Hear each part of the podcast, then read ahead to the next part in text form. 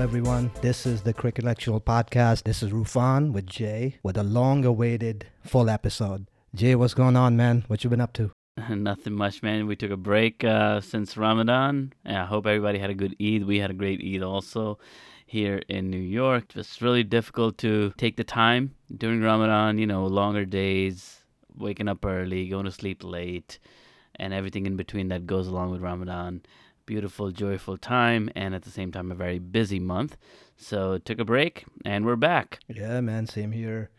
Concluding school season with kids. Ramzan was, you know, around, and then there were some political tensions going on in Pakistan, ongoing, and there was not much uh, cricket being played. So we took the break at the right time, uh, and that all changed today with our first ODI against the West Indies in Multan.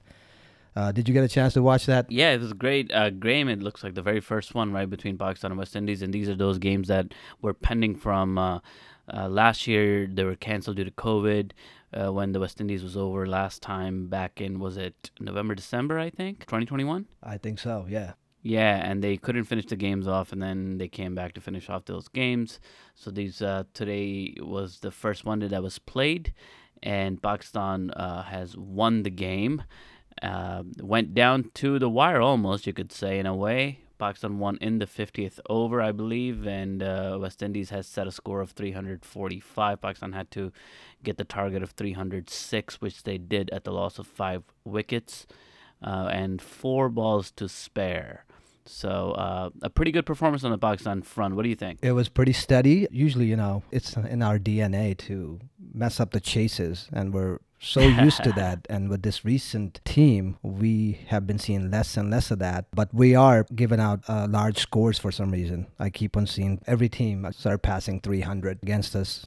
But as long as we can chase it and Babar Azam is there leading the team, uh, it looks like we're able to get our team home easily. There were some hiccups at the end, but uh, Khushdil Shah came in and hit a 41 runs in 23 balls and made it seem so easy. It was great to watch. Yeah, I hear you on that. I think the 300 comment you're making is, is an interesting one because, you know, obviously the way things have changed in cricket over the past five or so, 10 years maybe, um, more and more teams cross the 300 target. I think what it comes down to is, like you're saying, is your ability to chase that kind of total down. You should expect teams to be trying to go for a 300 plus total. That is basically the norm nowadays. Even in um, women's cricket, not not to suggest that women cricket don't score as high, but they have been developing over time. And women's cricket totals were averaging around 270, but now you, you see the better, the stronger women's side also hitting 300 plus. Um, and uh, so 300 has been the norm in men's cricket for a long time. In my view, it's just that we have not always had success in chasing them down so clinically this sort of chase always scares me a little bit because I don't know, you know, it's going down to the wire to the last over. I prefer things getting finished a little bit earlier, but you know, there was a little bit of a scare. But as long as Khushdil was on the crease, I knew there was a great chance. He was looking like he was in great touch. Uh, he had a great strike rate. He scored very quickly. Well, he scored 41 off 23 balls, four sixes, and just one four. he mostly scored in sixes, and that's great. 24 out of the 41 was scored in sixes with a strike rate of 178.26. So Khushdil is some special, especially in Pakistan. He plays well. PSL was a success for him, and he's kind of continuing that touch. And I'm glad to see uh, Shadab back also. Another great catch he took in the feeling um, and we saw Rizwan and Babar again putting on the same exact batting style, whatever you want to call it, approach, method, the calculated, measured approach to a chase that these two can put together is impeccable. And Imam ul Haq, man, has been in such great touch since this year. Yeah. This year, he's been doing great. The Australia series was great for him. Um, he's been talking a lot about becoming a permanent part of the T20 team as well. He's been practicing his power hitting. He was in the news recently talking about, you know, practicing his power hitting. So he wants to be uh, kind of like Rizwan and Babar and Shaheen. He wants to be in all three teams, Test, One Day, and T20. And I think he would be a good addition. We need a left-handed batsman as well. Fakhar Zaman has been doing good. He didn't have a good outing today, but it's been a long time. I think overall the team played as a unit and did really well today. I'm very impressed. I agree, man. I think uh, another change from our historic Pakistani team, the only person that plays traditionally as before is Fakhar Zaman. It's uh, hit or miss, right?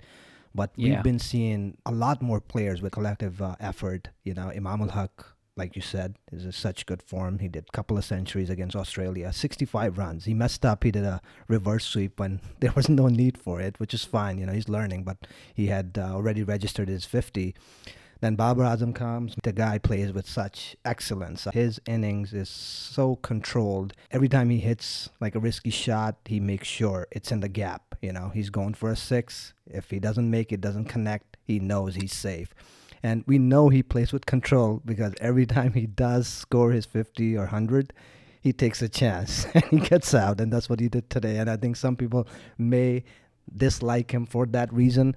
But at the end of the day, just remember his strike rate has been an issue, but today that wasn't the case. And in T20, one day, uh, there's a difference of strike rate, right? So in T20, you need 120 plus.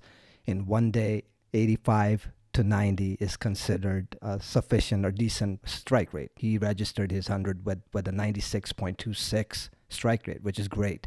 And then Mohammad Rizwan, he was just uh, there supporting him for, for the most part, uh, and they put a show on.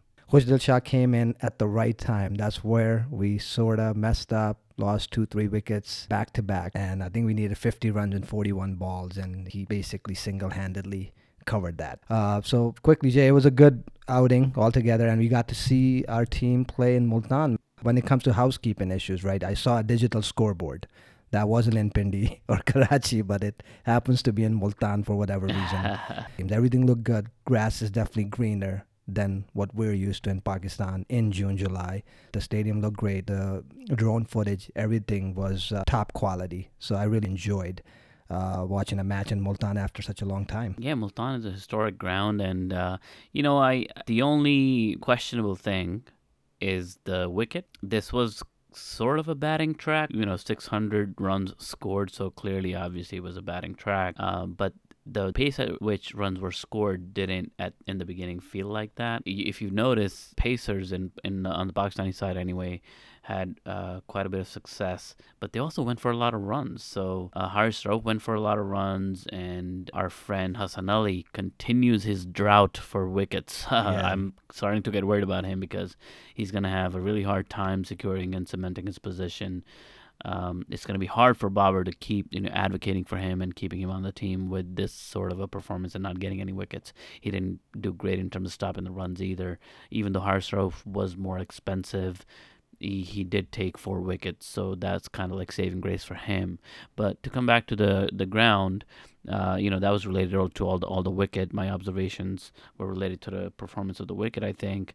But yeah, the ground looks good, and I think uh, there has been a focus on improving the infrastructure of cricket in general, and funds are being spent clearly on on making small tweaks. And it's very hard to do large scale, big changes but it sounds like small things are happening. Uh, more and more grounds are starting to become at the world class level. I don't think Multan still is at that level because the capacity is still pretty low. 25,000 or so is the capacity. You know, we need to get stadiums that can pull in 50,000 plus crowds and uh, that's what I would like to see. I'd like to see expansion in some of the existing stadiums, and uh, hopefully, there's a plan to consistently improve the facilities as well as grow them.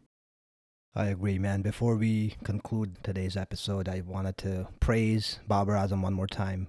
One, for getting his third consecutive century on two different occasions. No batsman has ever done that. So, another landmark for the number one ODI and T20 cricketer. Second, such good sportsmanship by him. He actually won the man of the match. I don't know if you saw that moment. And they asked him before he came to the microphone to sign a cricket ball because he was a man of the match. And he said, now he's handing that over, transferring that over to Khushdil Shah.